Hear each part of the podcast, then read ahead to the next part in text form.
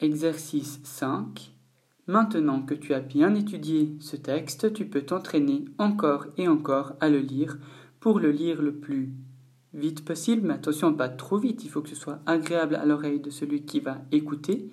Il faut aussi pouvoir le lire de manière assez forte et on joue un petit peu, un petit peu sur la mélodie de la langue et l'intonation. Par exemple, Billy va pêcher les poissons. Tu vois, à chaque fois qu'il y a un point, tu t'arrêtes. Plaf et Plif l'ont vu arriver. Ils veulent s'amuser. Ils ont attaché une chaussure à son hameçon.